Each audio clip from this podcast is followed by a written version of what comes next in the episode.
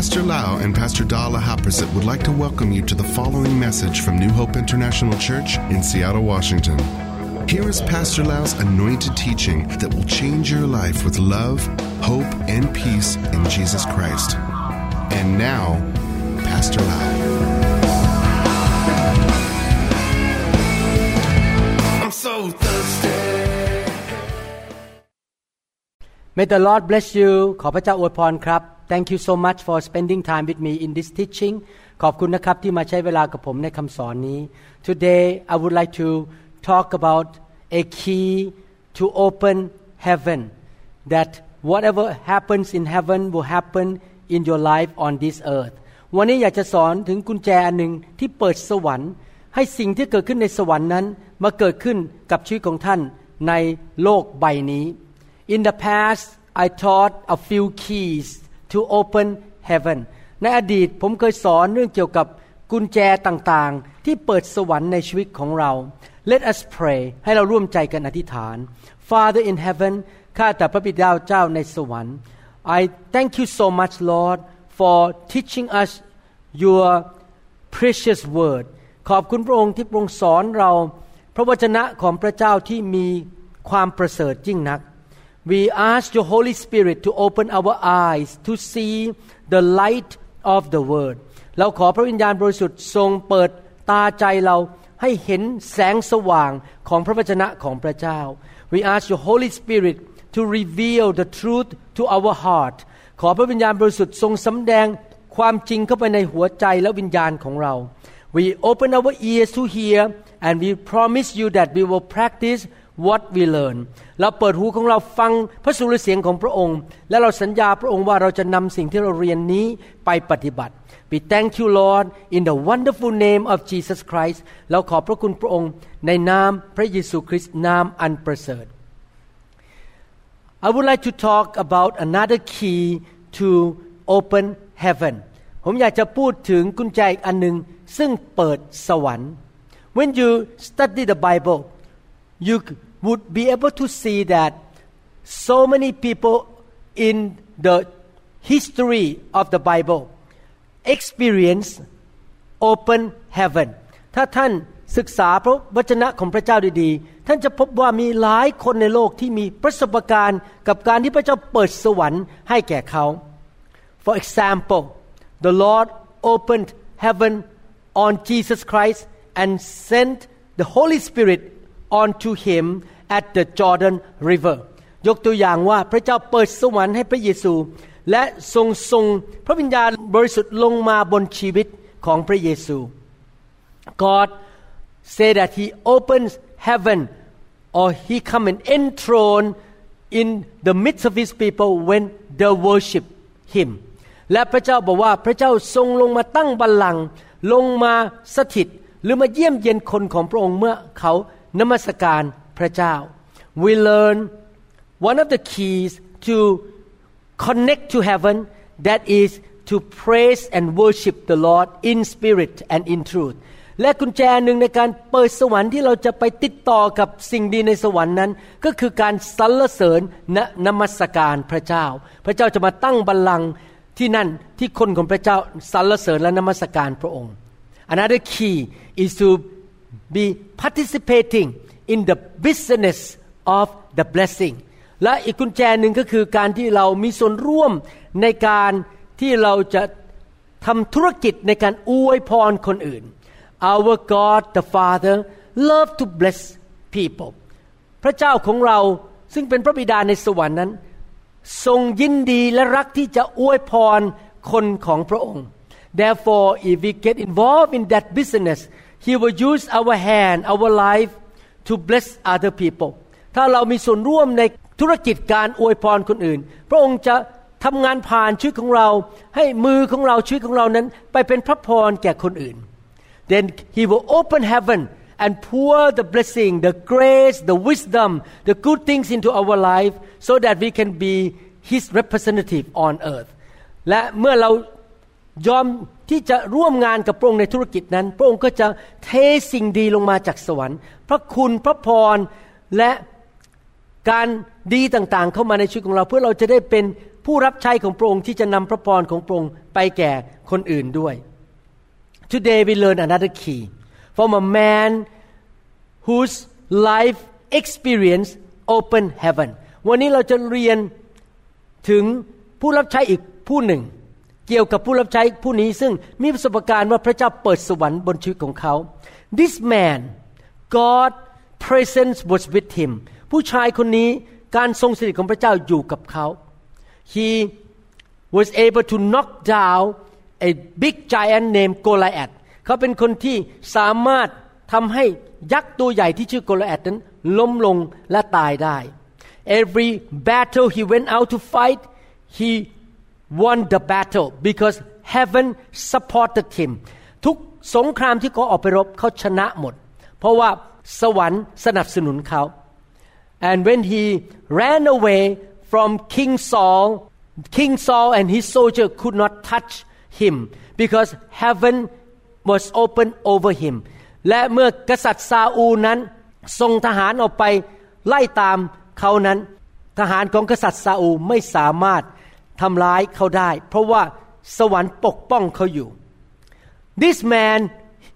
names is David และผู้ชายคนนี้ชื่อคือดาวิดนั่นเอง David was the youngest of the eight brothers in the, his family ดาวิดนั้นเป็นลูกคนเล็กที่สุดในจำนวน 8 คนที่เป็นผู้ชายในครอบครัวนั้น His father Jesse and his brother thought that David was not good enough to be anything to amount anything พ่อของเขาและพี่ชายของเขาคิดว่า ดาวิดนั้นไม่ดีเพียงพอที่จะทำอะไรยิ่งใหญ่ หรือจะเป็นอะไรได้ therefore David was sent out to the shepherd field just take care of the sheep of his father ดังนั้นเขาถูกส่งออกไปดูแลแกะในทุ่งหญ้า และดูแลแกะของคุณพ่อของเขา One day Samuel came to Jesse's house to anoint a man to become the next king of Israel แล้ววันหนึ่งพระเจ้าส่งผู้เผยพระวจนะซามูเอลมาที่บ้านของเจสสีคุณพ่อของดาวิดเพื่อเจิมลูกชายคนหนึ่งให้เป็นกษัตริย์องค์ต่อไป Definitely there were eight sons to be chosen but only seven sons showed up มีลูกชายแปดคน แต่ว่ามีเจ็ดคนเท่านั้นที่เข้ามาพบซามูเอล because the youngest son the least of all was in the shepherd field เพราะว่าลูกคนเล็กสุด ตัวเล็กที่สุด และอายุน้อยที่สุดอยู่ในทุ่งหญ้าเลี้ยงแกะอยู่ the father and the brother did not even call him in ทั้งคุณพ่อ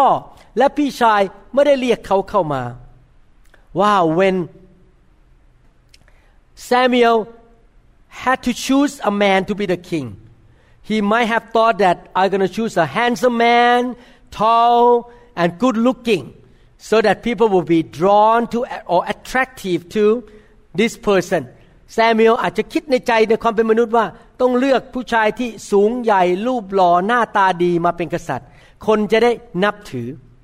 and that's what happened when King Saul was chosen King Saul was good looking and handsome man และนั่นคือสิ่งที่เกิดขึ้นตอนที่ซาอูลถูกเลือกให้เป็นกษัตริย์ เพราะซาอูลนั้นหน้าตาดีรูปร่างดี but the problem is that King Saul did not have the right heart แต่ปัญหาก็คือกษัตริย์ซาอูลนั้นไม่มีหัวใจที่ถูกต้อง Today you're going to learn a key to open heaven and that key is a heart totally dedicated to God วันนี้ท่านจะเรียนกุญแจหนึ่งในการเปิดสวรรค์ คือหัวใจที่อุทิศแก่พระเจ้าเต็มกำลังสุดความสามารถ Look at Saul what kind of heart he had เรามาดูกษัตริย์ซาอูดีไหมครับว่า เขามีหัวใจแบบไหน In 1 Samuel chapter 13 verses 13 and 14 ในหนังสือหนึ่งซาเมียลบทที่ 13 ข้อ 13 และข้อ 14 verse 13 say and Samuel said to Saul you have done foolishly you have not kept the commandment of the Lord your God, which he commanded you. For now the Lord would have established your kingdom over Israel forever. และซาเมียลทูลซาอูว่า ท่านได้ทำการที่โง่เขลา ท่านไม่ได้รักษาพระบัญญัติของพระยาเวพระเจ้าของท่าน ซึ่งพระองค์ทรงบัญชาท่านไว้ และพระยาเวจะได้ทรงสถาปนาราชอาณาจักรของท่านเหนืออิสราเอลตลอดไป verse 14ข้อ14 but now your kingdom shall not continue the Lord has sought for himself a man after his own heart and the Lord has commanded him to be commander over his people because you have not kept what the Lord commanded you แต่บัดนี้ราชอาณาจักรของท่านจะไม่ยั่งยืน พระยาเวทรงหาชายอีกคนหนึ่งตามชอบพระทัยของพระองค์ และพระยาเวทรงแต่งตั้งชายผู้นั้นเป็นเจ้านายเหนือชนชาติของพระองค์ เพราะท่านไม่ได้รักษาสิ่งที่พระเจ้าทรงบัญชาท่านไว้ Samuel spoke to King Saul boldly. He risked his life when he said this kind of thing. ซามูเอลนั้นพูดด้วยความกล้าหาญต่อกษัตริย์ซาอูลสิ่งที่เขาพูดนั้นเป็นการเสี่ยงที่เขาจะเสียชีวิต Can you imagine you say something like this to a man who has an authority to kill you or to save your life ท่านลองคิดดูสิครับ ท่านพูดแบบนั้นน่ะกับคนที่ มีสิทธิอำนาจที่จะ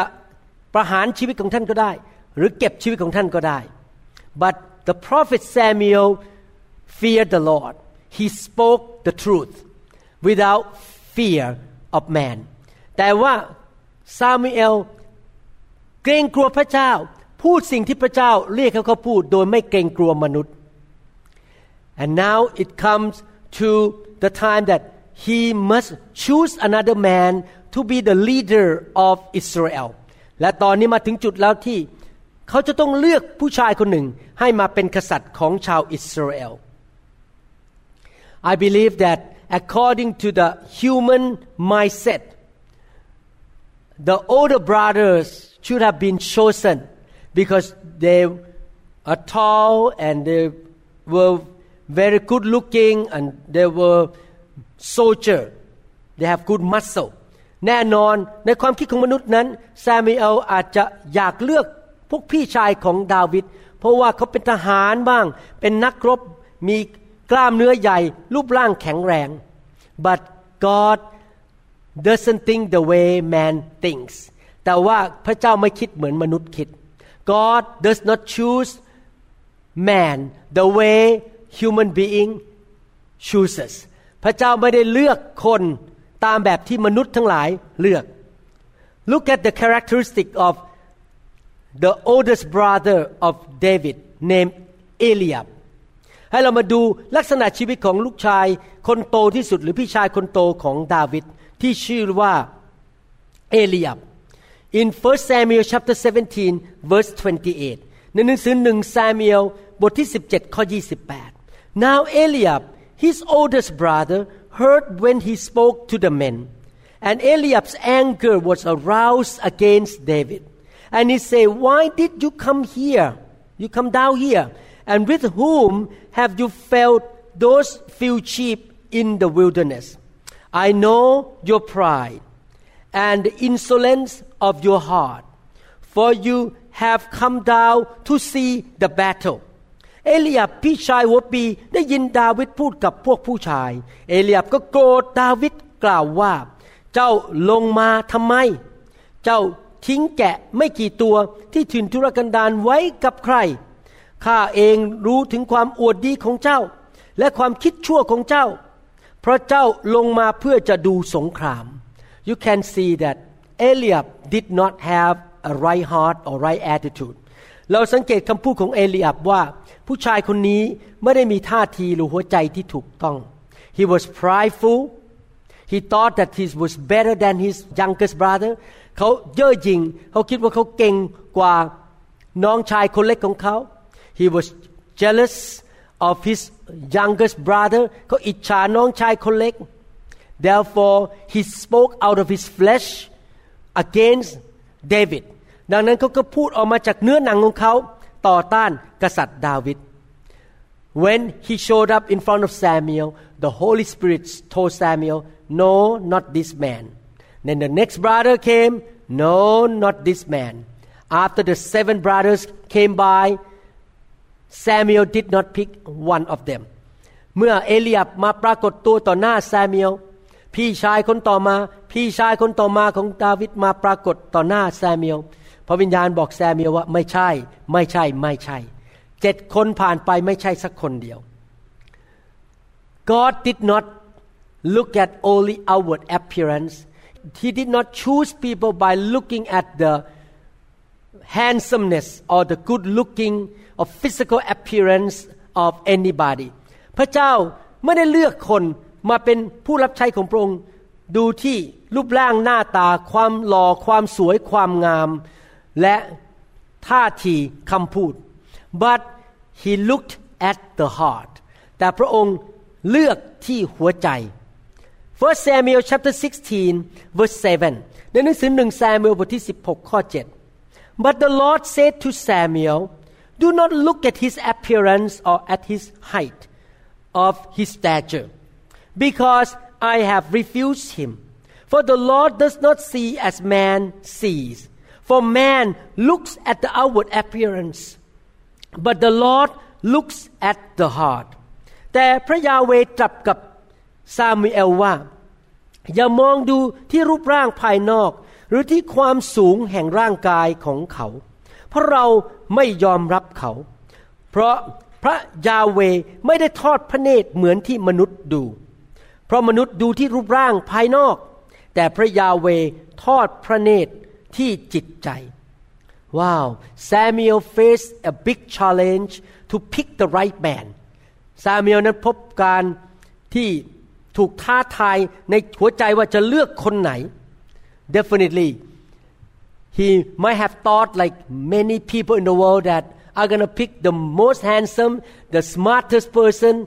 the highest education person เขาอาจจะคิดเหมือนมนุษย์ทั่วโลกว่า เลือกคนที่รูปหล่อที่สุด หน้าตาดีที่สุด ฉลาดที่สุด การศึกษาสูงสุดและรวยที่สุด but God say don't look at those things God looks at the heart แต่พระเจ้าไม่ได้มองสิ่งภายนอกเหล่านั้น พระเจ้าทรงมองที่หัวใจ in the same way for your life when you uh, choosing a husband, a church leader for your church, or a pastor to be over you, what church you gonna join เหมือนกันเมื่อท่านอาจจะมองหาว่าใครจะเป็นสามีของท่าน ใครจะมาเป็นผู้นำในคริสตจักร แต่งตั้งให้เป็นผู้นำในคริสตจักร หรือท่านจะเลือกโบสถ์ไหนที่ท่านจะเป็นสมาชิก และสอบอในคริสตจักรนั้นเป็นผู้นำของท่าน you need the spiritual discernment or the gift of discerning of spirit ท่านต้องการการสังเกตวิญญาณ ที่ตาใจของท่านสามารถอ่านวิญญาณได้ว่า ผู้ที่จะมาเป็นคู่ครองของท่าน ผู้ที่จะมาเป็นผู้นำของท่าน หรือมาเป็นเพื่อนสนิทกับท่าน หรือลงทุนกับท่าน หรือผู้ที่จะมาเป็นสอบอในคริสตจักรของท่านนั้น เป็นคนที่มีวิญญาณแบบไหน you need the wisdom of God ท่านต้องการสติปัญญาจากพระเจ้า you need to be led by the Spirit ท่านต้องถูกนำโดยพระวิญญาณ and don't be stubborn if the Holy Spirit say no you should not argue with him and you just obey him และอย่าเป็นคนหัวแข็ง ถ้าพระวิญญาณบอกว่าไม่ก็ไม่และอย่าดื้อด้าน you need to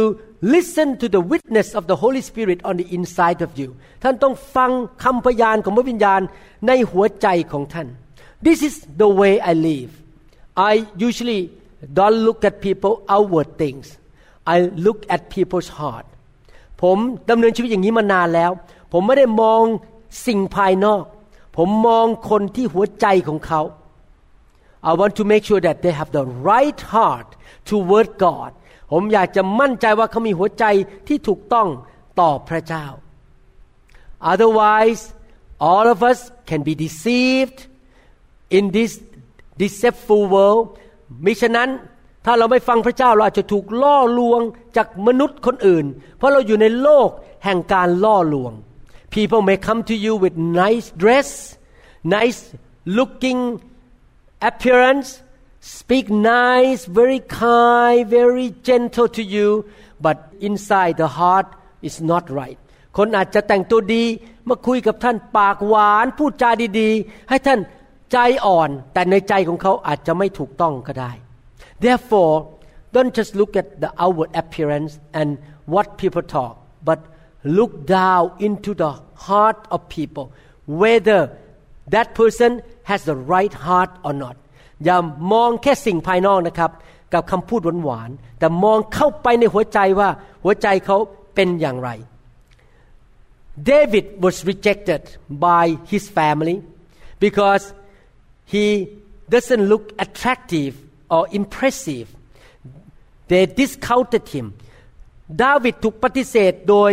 ครอบครัวและญาติของเขา เพราะว่าเขาดูไม่มีเสน่ห์หรืออาจจะไม่น่าประทับใจ ก็เลยไม่สนใจว่าเขาจะถูกเลือกหรือเปล่า but look at what God says about David แต่ให้เรามาดูว่าพระเจ้าพูดถึง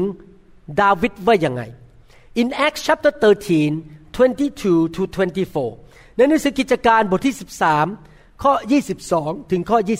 24 verse 22 first and when he had removed him he raised up for them David as king to whom also he gave testimony and said I have found David the son of Jesse,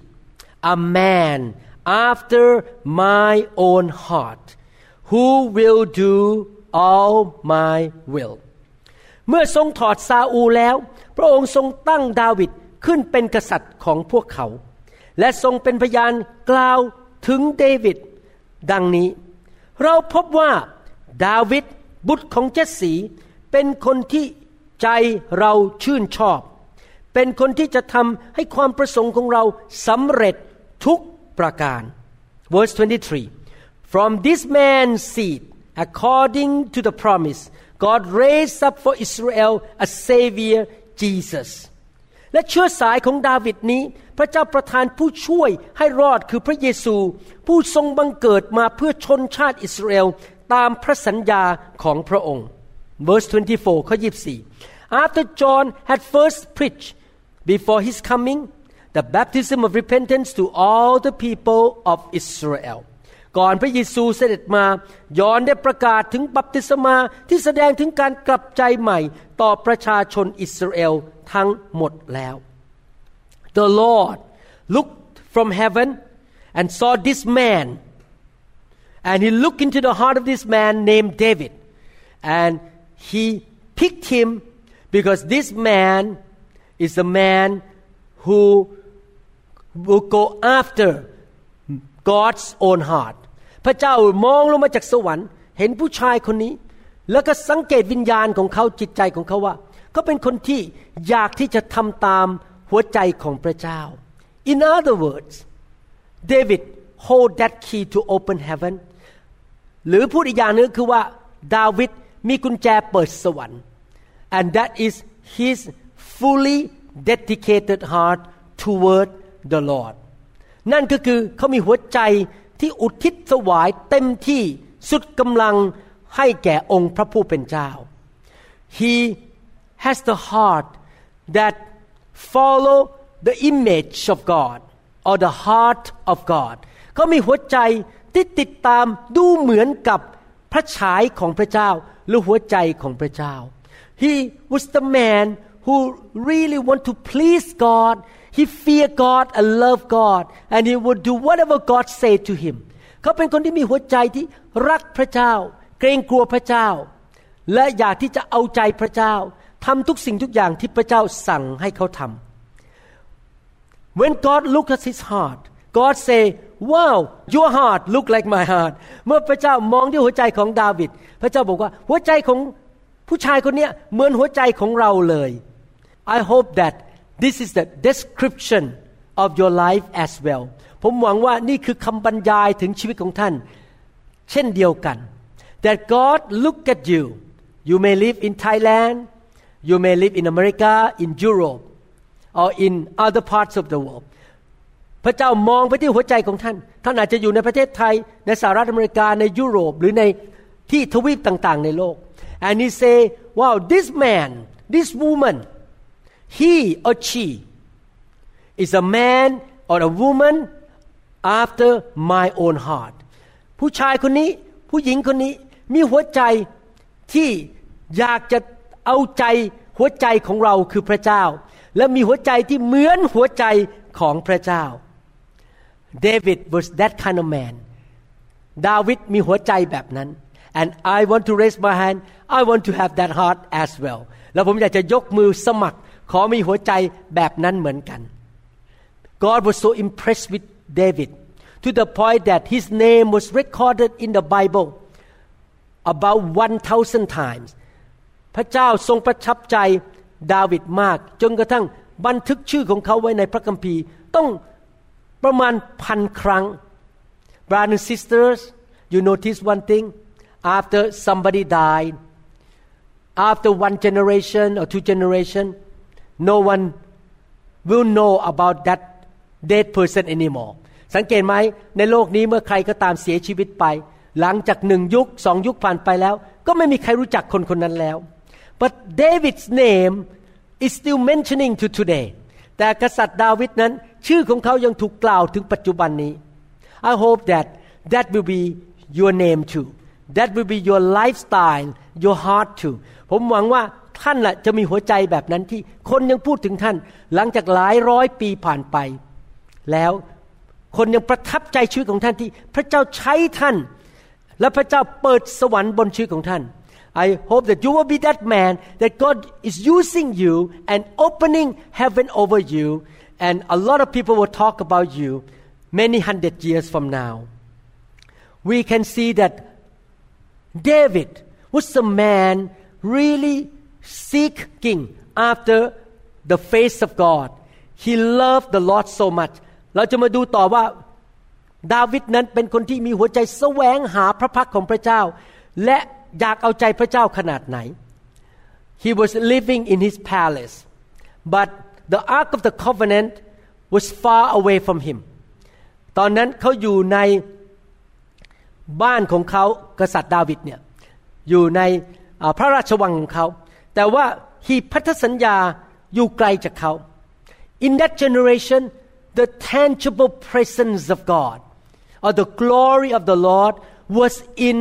the ark of the covenant ในยุคนั้นการทรงสถิตของพระเจ้า หรือพระสิริของพระเจ้าอยู่บนหีบพันธสัญญา so David say I want the presence of God to come near where I live ดาวิดบอกว่าอยากให้หีบพันธสัญญาหรือการทรงสถิตของพระเจ้ามาอยู่ใกล้พระราชวังของข้าพเจ้า therefore he asked his servant to bring the ark of the covenant come to his town close to his place ดังนั้นเขาสั่งให้ลูกน้องไปเอาหีบพันธสัญญามาที่เมืองของเขา และอยู่ใกล้ราชวังของเขา He want the presence of God to be close to him while he is making decision while he is facing challenges and while he's leading the people 24 hours a day seven days a week the presence of God is there with him all day every day เขาอยากให้การทรงสถิตของพระเจ้าอยู่ใกล้เขา เมื่อเขาต้องตัดสินใจสิ่งที่สำคัญในชีวิต เมื่อเขาพบการท้าทายในชีวิต แล้วเขาอยากให้ การทรงสถิตนั้นอยู่ใกล้เขาทั้งกลางวันและกลางคืนตลอดเวลา we should have the same heart we are hungry for the presence of God that the presence of God is with us where we live where we work and where we minister เราควรจะมีหัวใจแบบนั้นเหมือนกันคืออยากให้การทรงสถิตของพระเจ้านั้นมาอยู่กับเราในสถานที่ที่เราอยู่ ในบ้านที่เราอยู่ ในโบสถ์ที่เราไปที่ที่เราเป็นรับใช้พระเจ้า we need to be hungry and thirsty for the move of God for the presence of God เราต้องมีความกระหายหิว การทรงสถิตหรือการเคลื่อนไหวของพระวิญญาณบริสุทธิ์ รักการทรงสถิตของพระวิญญาณบริสุทธิ์ everywhere I go in this world to minister I always pray God I cannot go without you I need your anointing your presence, your glory to be with me when I start to minister, to talk to people, to preach, to lay hand ทุกที่ที่ผมไปในโลกเพื่อไปรับใช้พระเจ้า ผมจะบอกกับพระเจ้าว่า ผมไม่อยากไปคนเดียว โดยไม่มีพระองค์ไปด้วย ผมอยากให้พระองค์ไปด้วย เมื่อผมเริ่มดูแลคนคุยกับคนเทศนาสั่งสอนวางมือ ผมขอการทรงสถิตของพระองค์อยู่กับผมที่นั่น That is the heart of King David นั่นคือหัวใจของกษัตริย์ดาวิด First Chronicles chapter 16 verses 1 to 2ในหนังสือหนึ่งพงศาวดารบทที่ 16 ข้อหนึ่งและข้อสอง So they brought the ark of God and set it in the midst of the tabernacle that David had erected for it. Then they offered burnt offerings and peace offerings before God. และเขาทั้งหลายได้นำหีบของพระเจ้าเข้ามา วางไว้ในเต็นท์ซึ่งดาวิดได้ทรงตั้งไว้ให้ และเขาทั้งหลายถวายเครื่องบูชาเผาทั้งตัว และเครื่องสารติบูชาเฉพาะพระพักพระเจ้า verse 2 and when David had finished offering the burnt offerings and the peace offerings he blessed the people in the name of the Lord และเมื่อดาวิดทรงถวายเครื่องบูชาเผาทั้งตัว และเครื่องสารติบูชาเสร็จแล้ว พระองค์ทรงอวยพรแก่ประชาชน ในพระนามพระ ยาเว we can see here that David did not only seek the face of God, the presence of God. He was a worshipper. He was a extravagant worshipper. ดาวิดนั้นไม่ใช่เป็นผู้ที่อยากจะอยู่ใกล้การทรงสถิต หรืออยู่ในการทรงสถิตเท่านั้น แต่เขาเป็นนักนมัสการที่เอาจริงเอาจังมาก ๆ เลย He honored the Lord He gave offering to the Lord generously เขาเป็นผู้ที่ถวายเกียรติให้แก่พระเจ้า เขาถวายสิ่งต่างๆ ให้พระเจ้าด้วยจิตใจกว้างขวาง He set up a tent and in that tent there was praise and worship 24 hours a day seven days a week non-stop เขาตั้งเต็นท์ขึ้นมา เอาหีบพันธสัญญาไปวางไว้ที่นั่น แล้วมีการจัดแจงให้มีนักนมัสการ ร้องเพลงนมัสการ 24 ชั่วโมงต่อวัน 7 วันต่อสัปปดาห์ ตลอดเวลา and he loved to worship the Lord แล้วเขาก็รักที่จะนมัสการ at one time he took out his garment and he danced on the street and he was so exuberant was so extravagant in his worship วันหนึ่งเขาเดินอยู่บนถนนเขาถอด เสื้อคลุมออกแล้วก็เต้นลำถวายพระเจ้า ต่อหน้าประชาชน his wife Michal despised him rejected his extravagant worship and criticized him และภรรยาของเขาคนหนึ่งชื่อมิคาลก็ดูถูกการนมัสการของเขา แล้วก็ต่อว่านินทาโจมตีการนมัสการของเขา and David had to confront her และในที่สุดดาวิดต้องไปคุยกับภรรยาคนนี้ look at what David said ให้เรามาดูว่าดาวิดพูดยังไงกับภรรยา 2 Samuel chapter 6 verses 21 to 23 ในหนังสือ2 Samuel บทที่6ข้อ21ถึง23 so David said to Michal it was before the Lord who chose me instead of your father and all his house To appoint me ruler over the people of the Lord over Israel therefore I will play music before the Lord และดาวิดตัดตอบมีข่าวว่า เป็นสิ่งที่ทำเฉพาะพระพักพระยาเว ผู้ทรงเลือกเราไว้แทนเสด็จพ่อของเจ้า และแทนราชวงศ์ทั้งสิ้นของพระองค์ เพื่อทรงแต่งตั้งให้เราเป็นผู้นำเหนือประชากรของพระยาเวเหนืออิสราเอล เราจึงเริงโลดเฉพาะพระพักพระยาเว and I will be even more undignified than this and will be humble in my own sight. But as for the maid servants of whom you have spoken, by them I will be held in honor. เราจะยอมถูกดูหมิ่นยิ่งกว่านี้ และเราจะเป็นคนที่ต่ำต้อยในสายตาของเรา ก็คือถ่อมใจนั่นเอง แต่พวกสาวใช้ที่เจ้าพูดถึงนั้นสำหรับพวกเขาเราจะเป็นผู้ที่ได้รับเกียรติ Therefore Michal the daughter of Saul had no children to the day of her death และมีข่าวราชธิดาของซาอูก็ไม่ได้มีบุตรจนถึงวันสิ้นชีพ You see when you really love God sometimes people look at you like you are stupid or you make fool of yourself เมื่อท่านรักพระเจ้ามากๆนมัสการพระเจ้าอย่างเต็มที่ คนอาจจะคิดว่าท่านสติไม่ดีไปแล้ว หรือท่านโง่เขลาทำอะไรที่น่าเกลียดเป็นที่ดูหมิ่น That's what happened to me many years ago when I began to enter into the fire of revival นั่นคือสิ่งที่เกิดขึ้นกับผมเมื่อหลายปีมาแล้ว เมื่อผมเริ่มเข้าไปแสวงหาพระพักของพระเจ้า ที่จะรับไฟแห่งการฟื้นฟู When the fire of God touched me I cry my tears come out I laugh I was on the floor I was drunk in the Holy Spirit ตอนนั้นเมื่อไฟของพระเจ้าแตะผม ผมร้องไห้ ขี้มูกโป่งหัวเราะล้มลงในพระวิญญาณ มีอาการต่างๆ many pastoral friend of mine who run other church thought that I make fool of myself or I was crazy สอบอหลายคนที่ดูแลบทอื่นที่เป็นเพื่อนผมนั้น เขาคิดว่าผมเนี่ยสติไม่ดีไปแล้ว ผมทำอะไรน่าเกลียดบ้าๆบอๆไปแล้ว they even make fun with me on the dining table when I sat down in the dining table they pretend like they're falling down or they laugh they make fun of me เมื่อผมมานั่งที่โต๊ะอาหารเขาก็ทำท่าว่าเขาจะล้มเขาหัวเราะย่อผม แล้วก็ทำท่าหัวเราะ เหมือนกับที่ผมหัวเราะในพระวิญญาณ I did not take it personal because I know that I was hungry for God and I wanted the move of God I want to be touched by the presence of God I don't want to please man ผม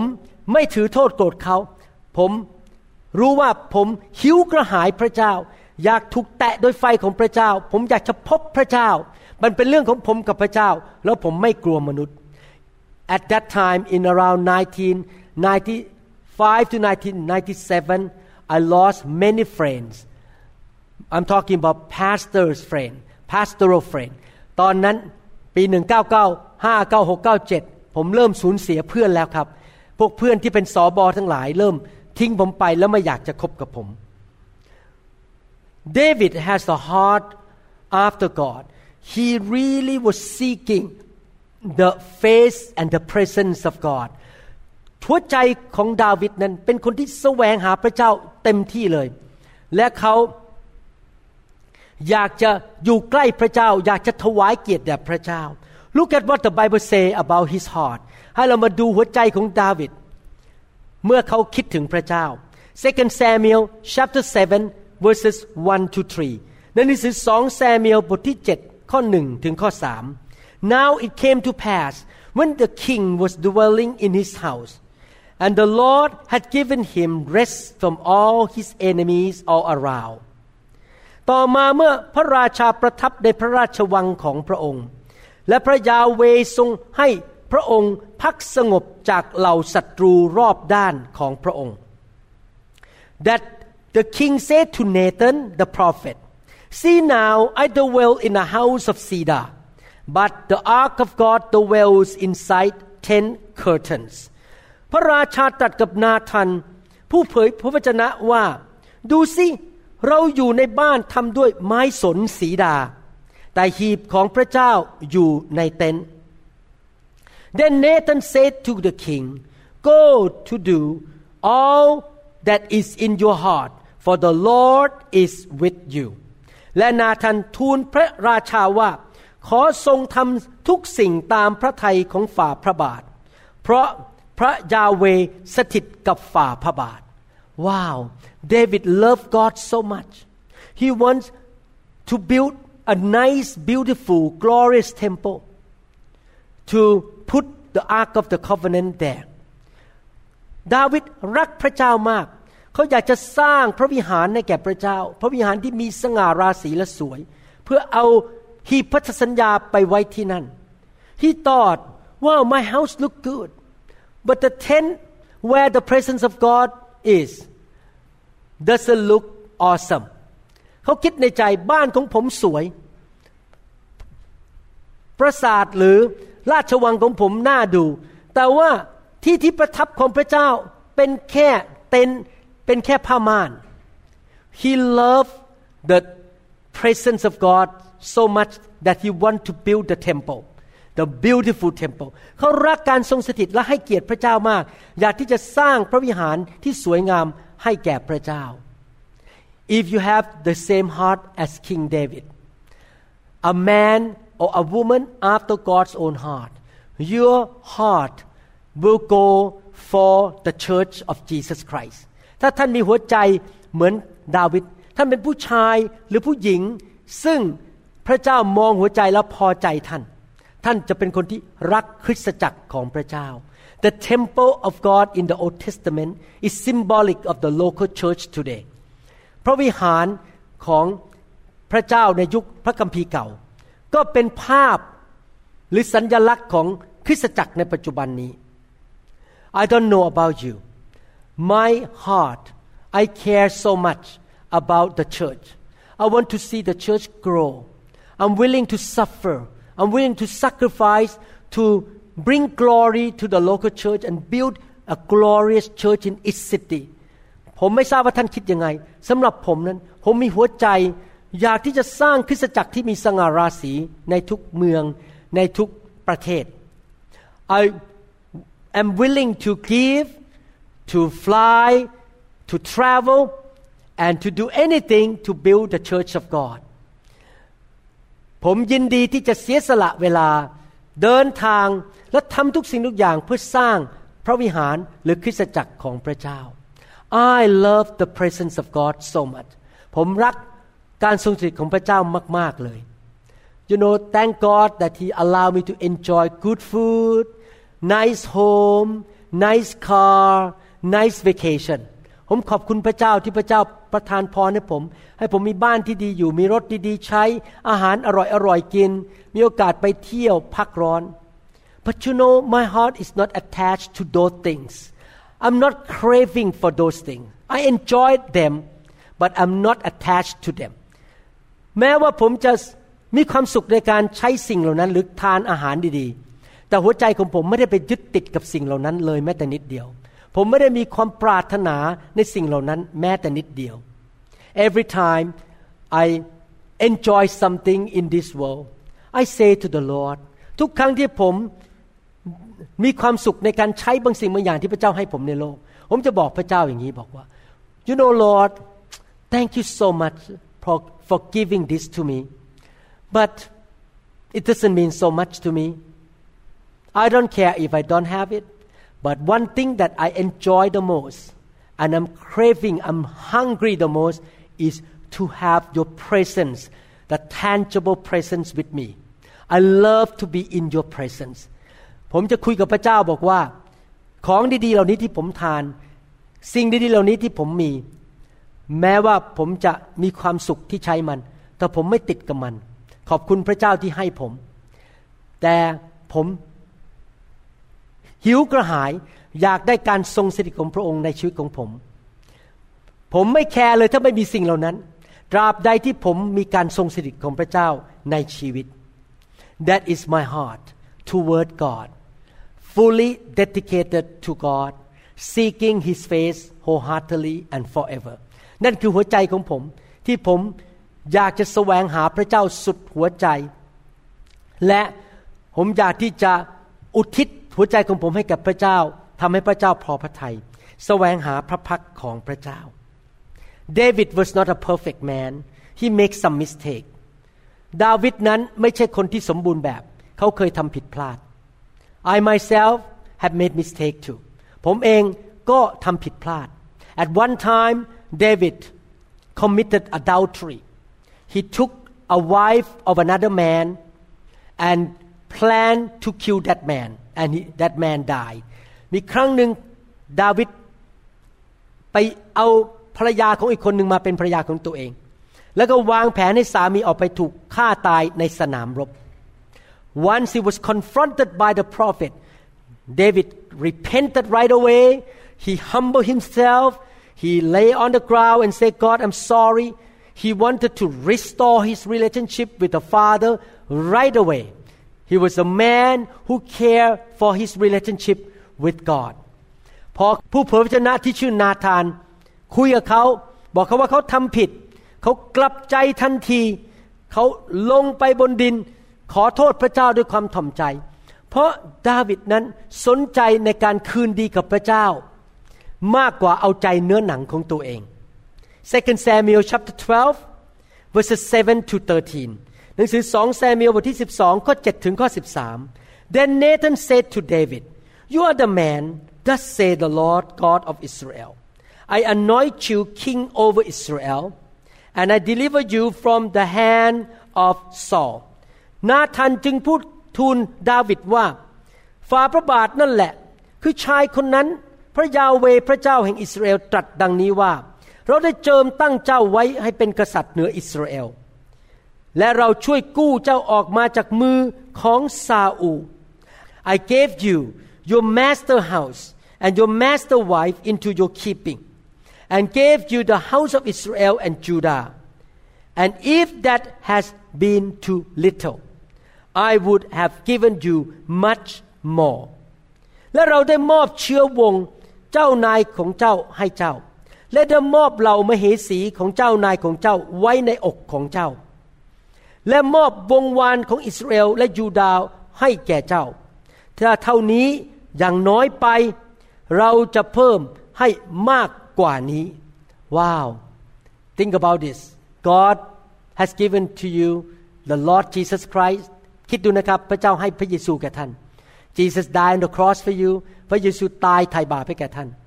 God gave you job education family car house พระเจ้าดูแลท่าน ให้งานท่านให้การศึกษาให้เงินเดือนท่าน ให้ท่านมีครอบครัว you should be thankful you should respond to God with a thankful heart and obey Him ท่านควรจะตอบสนองต่อพระเจ้าด้วยหัวใจที่ขอบคุณและเชื่อฟังพระองค์ verse 9 why have you despised the commandment of the Lord to do evil in His sight you have killed Uriah the Hittite with the sword you have taken his wife to be your wife and have killed him with the sword of the people of Ammon ทำไมเจ้าดูหมิ่นพระวจนะของพระยาเวทำสิ่งที่ชั่วในสายพระเนตรของพระองค์ เจ้าประหารอุริยาคนฮิตไตด้วยดาบ เอาภรรยาของเขามาเป็นภรรยาของเจ้า และฆ่าเขาเสียด้วยดาบของคนอัมโมน ว้าว God say that his sin is the action of despising God พระเจ้าบอกว่าการทำบาปของเขานั้น เป็นการสำแดงการดูหมิ่นประมาทพระเจ้า Brothers and sisters God is so good to you Jesus died for you don't get involved with sin because when you do that you are despising the good God พี่น้องครับ พระเจ้าดีกับท่านมาก พระเจ้าส่งพระเยซูมาตายให้แก่ท่าน ท่านอย่าหมิ่นประมาทพระเจ้าโดยการทำบาปเลย Let me read verse 13 ผมจะอ่านข้อ 13 กระโดดไปเลยนะครับ so David said to Nathan I have sinned against the Lord ข้อ 13 บอกว่า ดาวิดจึงสั่งกับนาธันว่า เราได้ทำบาปต่อพระยาเว You notice one thing David repented humble himself right away at the spot ท่านสังเกตไหมครับว่า ดาวิดทอมใจและกลับใจทันที He did not give any excuse เขาไม่ได้แก้ตัวแม้แต่นิดเดียว He did not blame the woman Bathsheba He did not blame his servant He did not blame God เขาไม่ได้ต่อว่าโจมตี กล่าวโทษพระเจ้า กล่าวโทษผู้หญิงคนนั้นคือบัตชีบาหรือลูกน้องของเขา Sometimes Christians we blame other people for our mistake หลายครั้งคริสเตียนเราโจมตีต่อว่าโทษคนอื่นในความผิดที่เราทำ we should repent right away we should be responsible or take responsibility of our own actions เราไม่ควรจะต่อว่าคนอื่น เราควรจะรับผิดชอบต่อการกระทำของเรา we should humble ourselves repent right away and restore relationship with the Lord ASAP เราควรที่จะทอมใจกลับใจและกลับมามีความสัมพันธ์กับพระเจ้า ให้เร็วที่สุดที่จะเร็วได้ meditate on the goodness of God อยากให้พี่น้องใคร่ควรความดีของพระเจ้าในชีวิตของท่าน think about what Jesus did for you คิดสิครับว่าพระเยซูทำอะไรกับท่าน remember that so that when you are tempted to sin you say no I'm not going to yield to this temptation because I don't want to despise or grieve my good God และเมื่อท่านพบการทดลองให้ทำบาป ท่านปฏิเสธทันที เพราะท่านตัดสินใจว่าท่านจะไม่ดูหมิ่น หรือทำให้พระเจ้าของท่านเสียพระทยัย but if you make a mistake I ask you to repent as soon as possible and restore your relationship with the Heavenly Father through Christ Jesus by the blood of Jesus แต่ถ้าท่านทำผิดพลาดอยากหนุนใจให้ท่านกลับใจอย่างรวดเร็ว และกลับไปมีความสัมพันธ์กับพระบิดาอีกผ่านทางพระโลหิตของพระเยซู I will continue the second part of this teaching next time ผมจะสอนตอนที่สองต่อไปในคราวหน้านะครับ In conclusion today the key that I talk about in this teaching is a heart fully dedicated to God กุญแจที่ผมพูดในคำสอนนี้ ที่เราเรียนจากชีวิตของดาวิดก็คือ หัวใจที่อุทิศเต็มขนาดแก่พระเจ้าของเรา we should follow the example of David he loved the presence of God he want to be in the presence of God เราควรดูตัวอย่างที่ดีของดาวิดเขารักและเขาอยากอยู่ในการทรงสถิต he is the sincere worshipper เขาเป็นนักนมัสการที่จริงใจ he honored the Lord with his money with his substance เขาถวายเกียรติพระเจ้าโดยการถวายสิ่งของที่เขามีให้แก่พระเจ้า he loved the temple of God he wants the presence of God to be in the good place เขารักพระนิเวศของพระเจ้า อยากให้การทรงสถิตอยู่ในที่ที่ดี he repent quickly เขากลับใจอย่างรวดเร็ว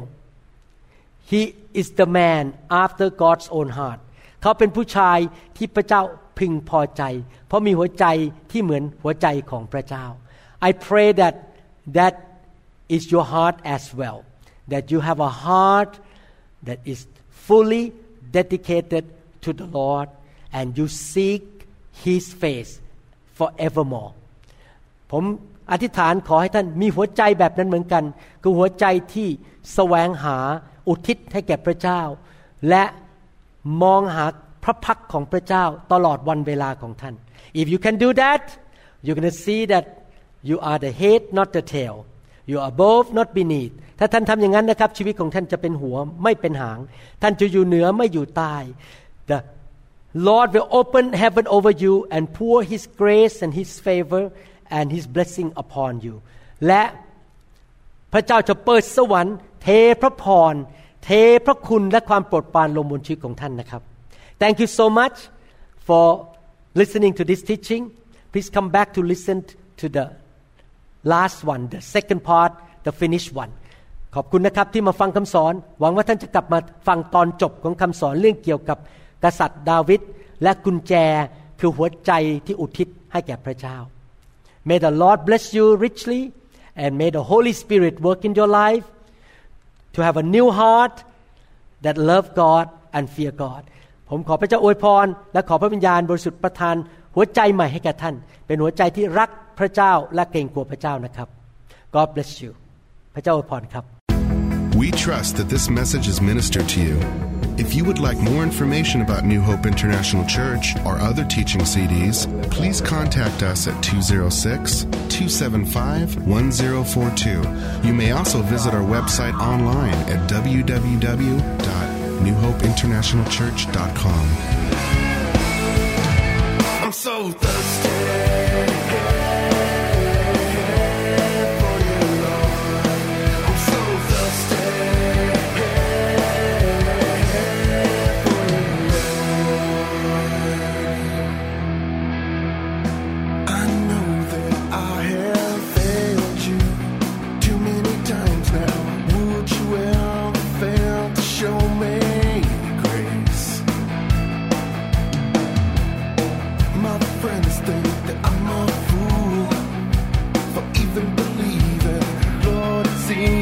slide